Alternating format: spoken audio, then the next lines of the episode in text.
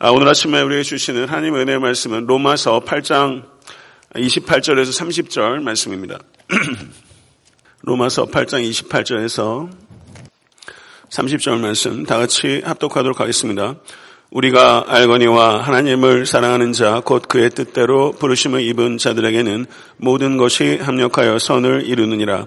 하나님이 미리 아신 자들을 또한 그 아들의 형상을 본받게 하기 위하여 미리 정하셨으니 이는 그로 많은 형제 중에서 맏아들이 되게 하려 하심이니라. 또 미리 정하신 그들을 또한 부르시고 부르신 그들을 또한 의롭다 하시고 의롭다 하신 그들을 또한 영화롭게 하셨느니라. 아멘. 하나님의 말씀입니다. 아, 이번 그 신년 특별 새벽 기도의 그 제목이 그 영혼의 보석 상자인데요. 오늘이 그 네 번째 보석에 대한 말씀으로서 하나님을, 하나님의 뜻을 아는 지식이라는 그 보석에 대해서 제가 말씀을 드리고자 합니다. 로마서 8장 28절의 말씀, 우리가 알거니와 하나님을 사랑하는 자, 곧 그의 뜻대로 부르심을 입은 자들에게는 모든 것이 합력해서 선을 이루느니라. 아, 이 말씀은 어, 기독교 역사상 수많은 사람들이 가장 사랑했던 말씀 가운데 하나고 지친 영혼들이 그 머리를 어, 이 말씀을 베고 그 누웠다라고 해서 신학자들이 아, 영혼의 베개라고 많이 이야기하는 그와 같은 말씀입니다. 이 영혼의 베개인 로마서 8장 28절은 우리가 알거니와라는 말로 시작하고 있는 것을 저희가 주목해야 합니다. 사도 바울은 우리가 믿거니와 라고 말하지 않고 우리가 알거니와 라고 말하고 있습니다. 모든 것이 협력해서 선을 그 이루는 것이 성도의 희망사항이 아니라 그것이 명백하고 불변하는 진리라는 것을 표현하기 위해서 우리가 알거니와 라고 말을 하고 있는 것입니다. 그런데 이와 같이 모든 것이 협력해서 선을 이루는 축복은 모든 사람에게 주어지는 축복이 아니라 이 복의 수혜자는 오직 하나님을 사랑하는 자, 곧 그의 뜻대로 부르심을 입은 자들에게 주어지는 복이라고 말씀하고 있습니다. 잘 아시는 대로 예수님께서 디베리아 바닷가에서 베드로에게 내가 나를 사랑하느냐 그렇게 세 번 물으셨습니다. 성도 여러분, 하나님을 사랑하는 자이십니까?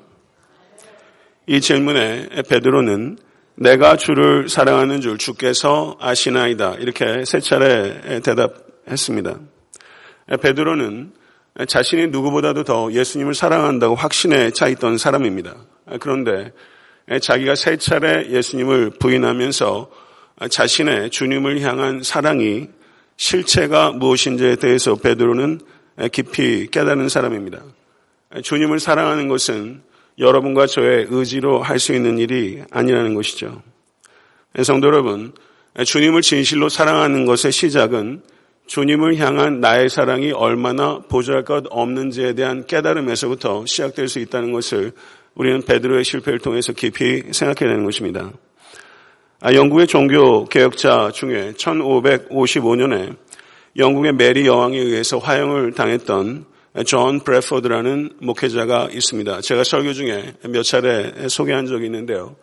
이분의 삶에 대해서 제가 지속적으로 이렇게 여러 가지 책이나 또 관련된 자료를 보고 있는데 이 존 브래퍼드 목사님께서 회심하신 지 딱 6년 뒤에 6년 동안 불꽃처럼 살다가 불길 속에서 순교를 한 목사님입니다. 1548년에 템플 대학에서 법학을 공부하다가 저가 회심하게 되었고 신학을 공부하기 위해서 아, 캠브리지 대학에 가게 됩니다. 이 존 브래퍼드 목사님께서 얼마나 하나님의 말씀을 사모했는지 그와 법학을 같이 공부했던 아, 심슨이라는 그 친구가 이렇게 회고를 합니다. 존 브래퍼드를 가까이 알았던 사람들은 그와 함께 있을 때 그가 얼마나 자주 갑작스럽고 깊은 묵상에 빠져들어 꼼짝달싹도 안 하고 아무 말도 하지 않았는지를 잘 알 것입니다.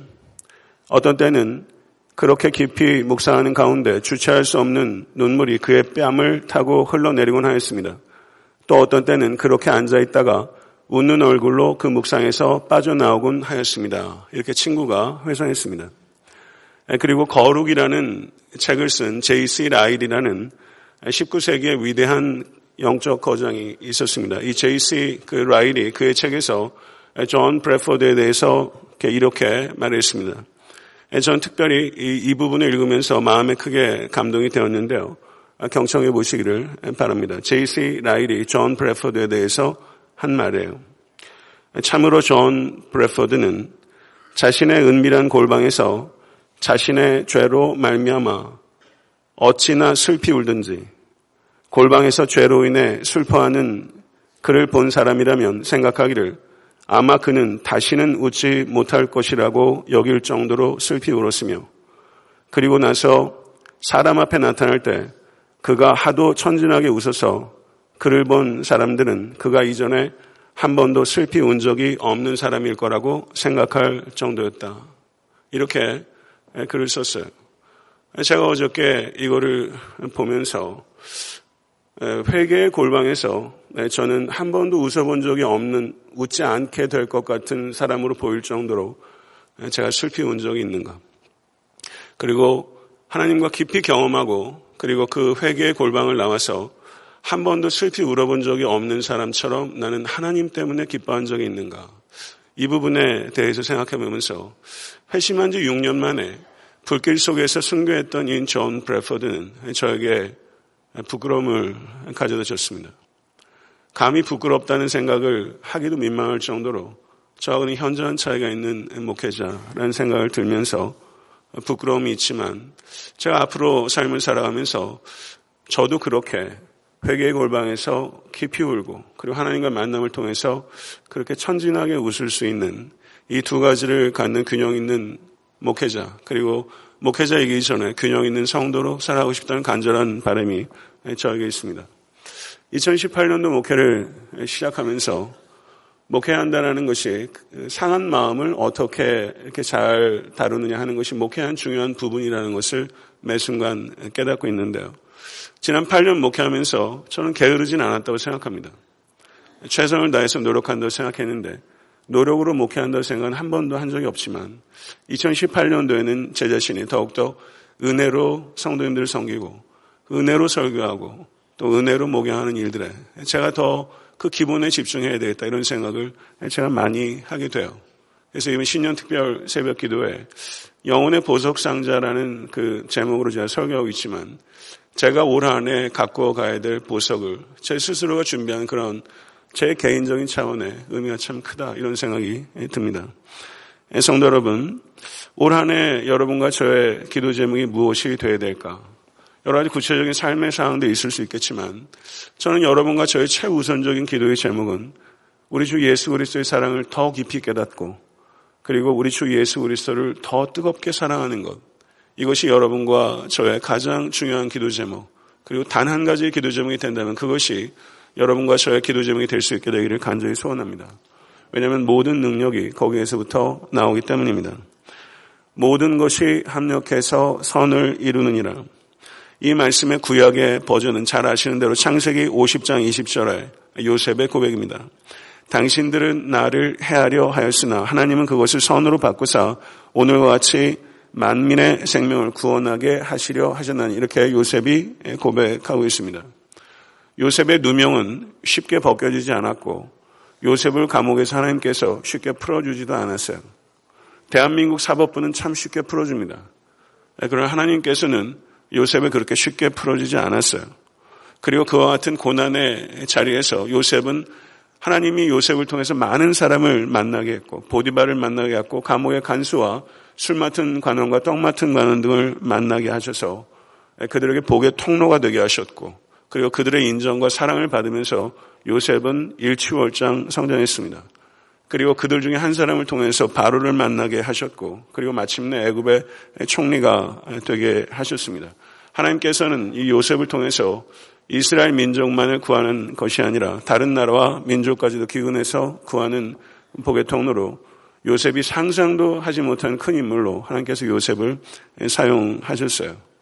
이 요셉의 이야기를 통해서 우리가 생각할 수 있는 것은 하나님께서는 우리가 이해하고 생각하고 기대하고 심지어 상상할 수 있는 것보다 훨씬 오묘하게 그리고 훨씬 크게 요셉을 위해서 일하셨고 그리고 여러분과 저를 위해서 일하시고 계시다는 사실입니다. 믿으십니까? 이것을 진실로 받아들이실 수 있게 되기를 간절히 축원합니다. 이해와 생각과 기대는 물론이고 상상마저도 뛰어넘는 생소한 방식으로 우리를 구원하신 가장 극치적인 사건이 우리 주 예수 그리스도의 십자가입니다. 인간의 최악을 하나님께서 구원의 최선으로 바꾸신 사건이 십자가 사건이고 그 사건으로 여러분과 제가 최악에서 최선으로 구원받게 된 것입니다. 우리가 선을 행하되 낙심하지 말지니 피곤하지 않냐면 때가 이름에 거두리라. 믿으십니까? 성도 여러분, 일희일비 하지 마십시오. 올 한 해 살면서도 일희일비 하지 마시고 하나님의 궁극적인 선하심을 신뢰하시고 최선을 다하시면서 순종의 삶을 매 시간 매일 걸어가시기로 오늘 결단하십시오.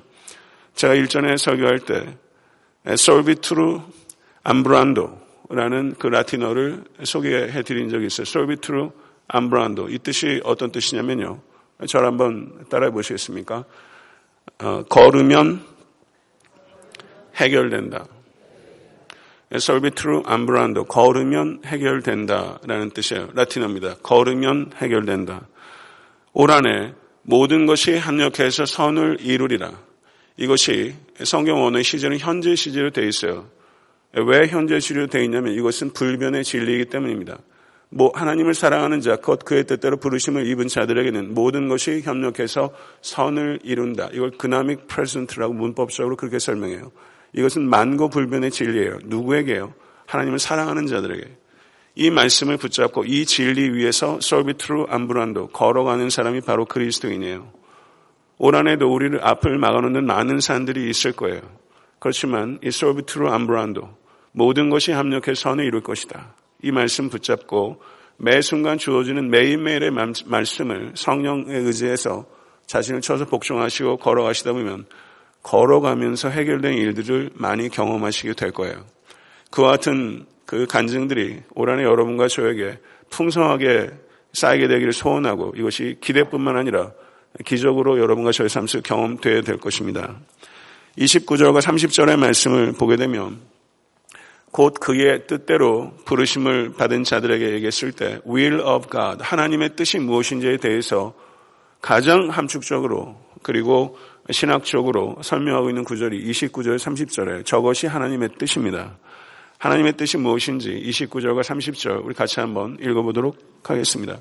하나님이 미리 하신 자들을 또한 그 아들의 형상을 본받게 하기 위하여 미리 정하셨으니 이는 그로 많은 형제 중에서 맏아들이 되게 하려 하심이니라. 또 미리 정하신 그들을 또한 부르시고 부르신 그들을 또한 의롭다 하시고 의롭다 하신 그들을 또한 영화롭게 하셨느니라. 아멘. 이것이 하나님의 뜻입니다. 하나님께서는 하나님의 자녀를 미리 아시고 미리 정하시고 부르시고 의롭다 하시고 그리고 거룩해 하시며 영화롭게 하십니다. 지금 로마서 8장 29절 30절에 기록되어 있는 구원의 단계는 6단계가 기록되어 있어요. 여기에 표현되지 않는 건 중생과 회심이 있습니다만은 이 제가 오래전에 설교할 때 이것을 구원의 조감도다. 제가 그렇게 설명한 적이 있습니다. 이 여섯 가지 단계가 하나님의 뜻입니다. 성도 여러분, 개인의 삶을 되돌아봐도 그렇고 그리고 나라와 민족과 열방의 상태를 이렇게 봐도 혼란과 무질서가 분명히 가중되는 시대임에 틀림없습니다. 아무 목적도 없이 역사가 흘러가는 것처럼 보입니다. 그런 성도 여러분, 로마서 8장 29절과 30절은 역사가 무의미하게 흘러가는 것이 아니라 하나님의 뜻 가운데서 한 채의 오차도 없이 흘러가고 있다는 것을 우리에게 선포하고 있는 것입니다. 이것을 진실로 받아들이십시오. 하나님께서 미리 정하셨습니다. 성도 여러분, 어떤 사람들은 믿을 사람이고 어떤 사람들은 믿지 않을 사람이라는 것을 하나님께서 미리 아셨다는 것을 의미하는 것이 아닙니다. 그런 뜻이 아닙니다. 만약에 하나님의 그 미리 아심이 누가 믿을 사람인지를 미리 아신 거라고 한다면 하나님의 구원은 전적인 은혜가 아니라 그 사람의 공로에 기초하는 것이 될 것입니다. 여기에서 하나님께서 미리 아셨다라고 표현할 때 이 성경 원어는 사랑하다, 돌보다 이런 뜻입니다. 그럼 하나님께서 이 자리에 계신 한 분한 한 분을 미리 아셨다는 것은 하나님께서 여러분을 미리 사랑하셨다는 뜻입니다. 이것을 받아들이시겠습니까? 여러분을 미리 아셨다는 것은 하나님께서 주권적으로 자유롭게 무조건적으로 이 자리에 계신 한 분한 분을 미리 아셨다. 미리 사랑하셨다. 이런 뜻이에요.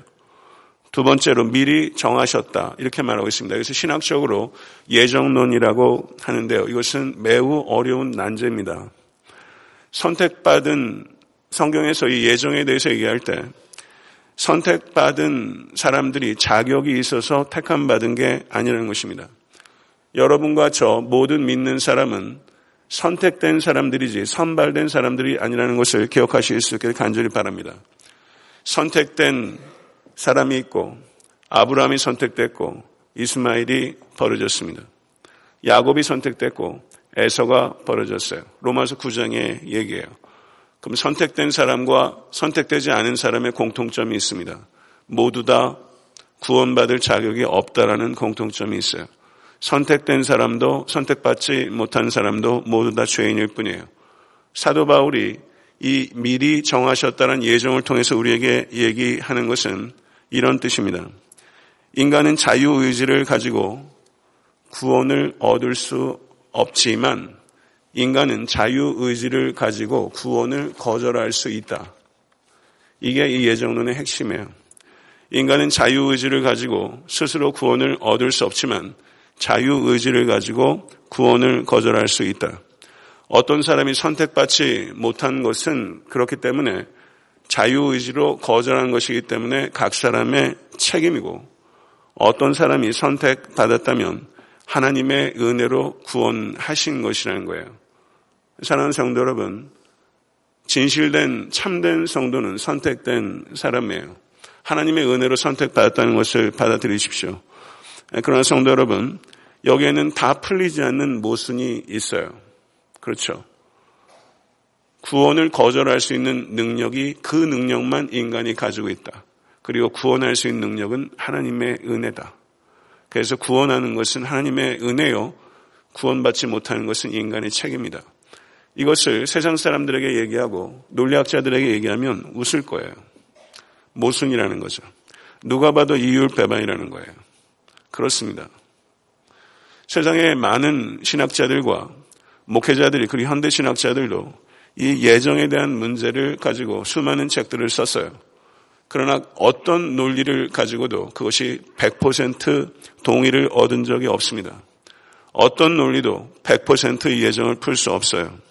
그래서 사도 바울이 이 예정에 대해서 로마서 8장에 얘기하고 로마서 9장에 얘기하면서 로마서 11장 제일 마지막에 사도 바울이 뭐라고 말하냐면요. 깊도다 하나님의 지혜와 지식에 부여하며 그의 판단은 측량치 못할 것이며 그의 길은 찾지 못할 것이로다. 이렇게 사도 바울이 말했어요. 사도 바울은 하나님께서 미리 정하셨다는 그 영적 진리를 깨달은 사람이에요. 어떻게 해요? 탐구를 통해서 깨달은 게 아니에요. 성령께서 비춰주셔서 그게 진리라는 것을 깨달은 거예요. 그리고 그것을 이해하고 이해시킬 필요성이 있기 때문에 인간의 말로 썼지만 그것이 너무 깊은 거예요. 하느님의 지혜와 지식에 부여하며 그의 판단은 측량시 못할 것이며 그의 길은 찾지 못할 것이로다. 이렇게 말하면서 사도 바울은 정직하게 인간의 이해와 지식의 한계를 토로하고 그리고 그 자리에서 하나님의 지혜와 지식의 그 광대하심과 심오하심에 대해서 찬양하고 있는 것입니다. 성도 여러분, 신앙생활 하시면서 성경을 읽으시면서 분명히 아 이건 모순인데 해결이 안 되는 부분들이 저에게는 왜 없겠습니까? 저는 지극히 평범한 사람이에요. 그리고 아무리 지적으로 탁월한 사람이라 한들 성경 말씀이 어떻게 다 이해가 될 수 있겠어요. 모순적으로 보이는 것들이 성경에 분명히 있고 적지 않은 것도 사실입니다. 그렇지만 중요한 것은 여러분과 제가 이해하지 못한다고 해서 진리는 진리가 아니라고 말할 수 없다는 거예요. 성도 여러분, 우리는 철학자가 아니에요. 우리는 신앙인이에요. 우린 진리를 연구해야 될 필요가 있지만 영적 진리는 탐구를 통해서 오는 것이 아니라 하나님의 은혜를 통해서 우리에게 부어주는 거예요. 믿으십니까? 이 그렇기 때문에 진리의 비침을 받을 수 있도록 더욱더 하나님 앞에 무릎 꿇으실 수 있는 여러분과 제가 될 수 있게 간절히 바라고 저는 설교단에 서기 전에 제 책상에서 항상 공부하는 학생이 되어야 되지만 학생이라는 것이 제가 논문을 쓰는 학생처럼 공부하는 게 아니라 성령의 조명을 받기를 기도하면서 제가 연구하는 거예요. 그 비침을 받아서 그 비침 받은 것을 여러분들께 명확하고 담대하게 전달할 수 있는 설교자 될 수 있도록 기도해 주시기 바라고 특별히 간절히 부탁드리는 것은 저희 교회 그 목회자들, 특별히 젊은 목사님들, 정말 저는 정말 위대한 프리처가 될 수 있기를 원합니다. 우리 젊은 목사님들 설교하면 예, 제가 많은 생각들을 하게 돼요. 정말 성령의 조명을 비춤을 받아서 강력하고 간결하고 명확한 목회자, 설교자들이 지속적으로 배출되는 그런 강단이 될 수 있으면 좋겠어요.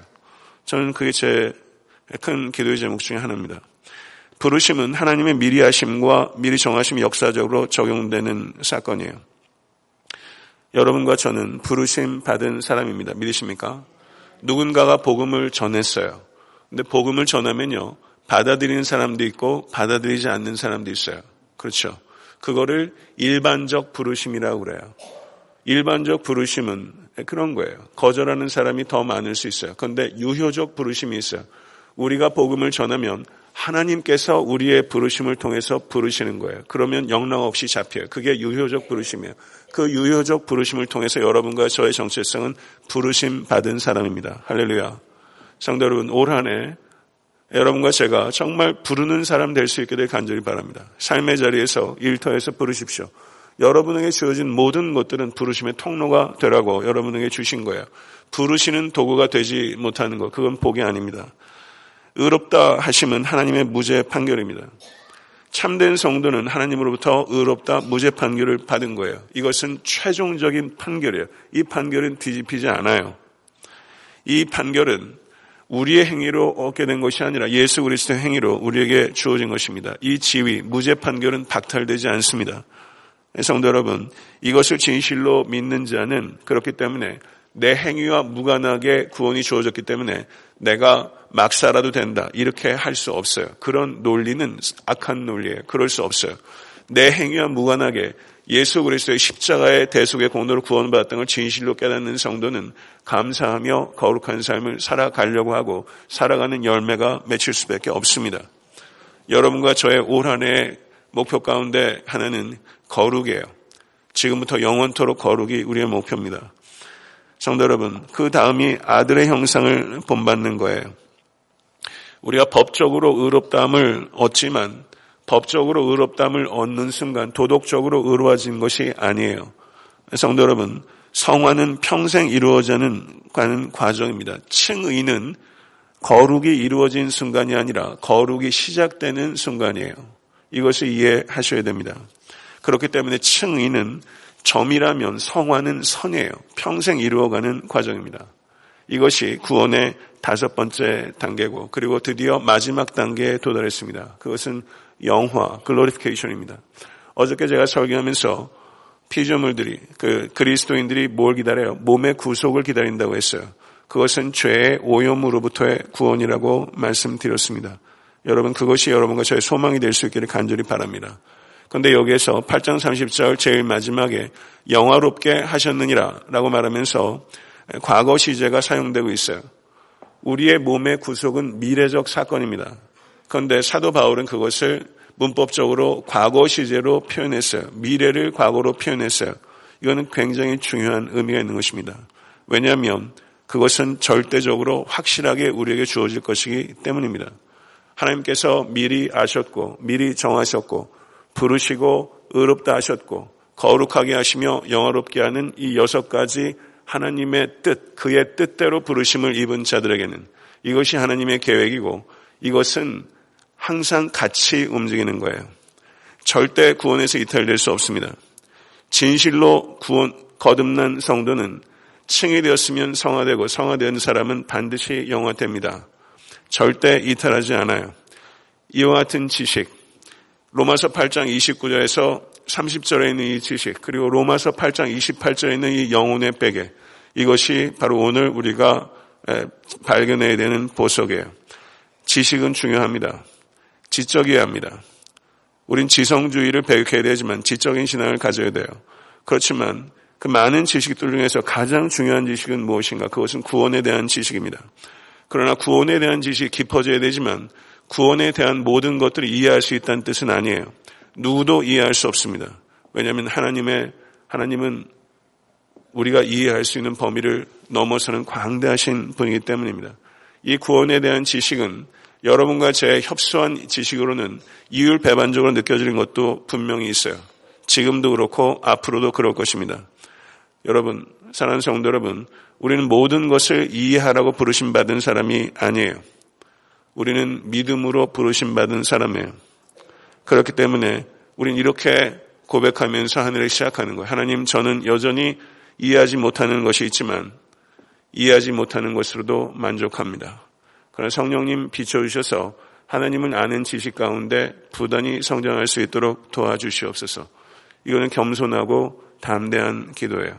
하나님을 아는 지식 가운데 더욱더 성장해 가신 여러분과 제가 될 수 간절히 바라고 그 지식의 기초에서 우리의 기도가 달라지게 될 것이고 우리의 삶이 달라지게 될 것입니다. 성도 여러분 모든 것이 협력해서 선을 이루느니라. 이것이 그저 좋은 경구처럼 여러분들에게 남는 것이 아니라 매일매일의 삶 속에서 체험되는 2018년 될 수 있게 되기를 우리 예수 그리스도 이름으로 간절히 축원합니다. 네, 우리 찬송가 한장 찬양 드리시고 좀 통성으로 좀 기도하고 제가 안수하도록 하겠는데요. 뭐 그, 네. 찬송가 453장 찬양하실 텐데요.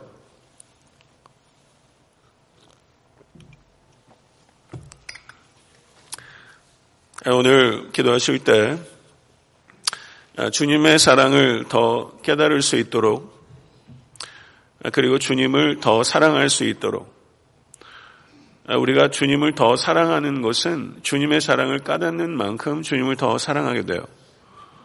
그리고 주님을 더 사랑하게 되면 주의 백성을 그만큼 더 사랑하게 됩니다. 올 한 해 여러분의 가정과 또 교회 가운데 주님의 사랑으로 진실로 섬기는 일들이 가득할 수 있기를 간절히 바라고 또 여러분과 제가 화평을 깨는 사람이 아니라 화평을 peace lover가 아니라 그리스도인들은 peace lover가 아니에요. peacemaker예요. 평화주의자로 부른 게 아니에요. 평화를 만들어내는 사람으로 주님께서 우리를 부르셨어요. 이 일을 위해서 가정에서 교회에서 일터에서 내가 헌신하기로 오늘 결단하시고 그리고 그렇게 순종하십시오. 그것을 결단하는 우리가 기도를 드렸으면 좋겠습니다. 우리 찬...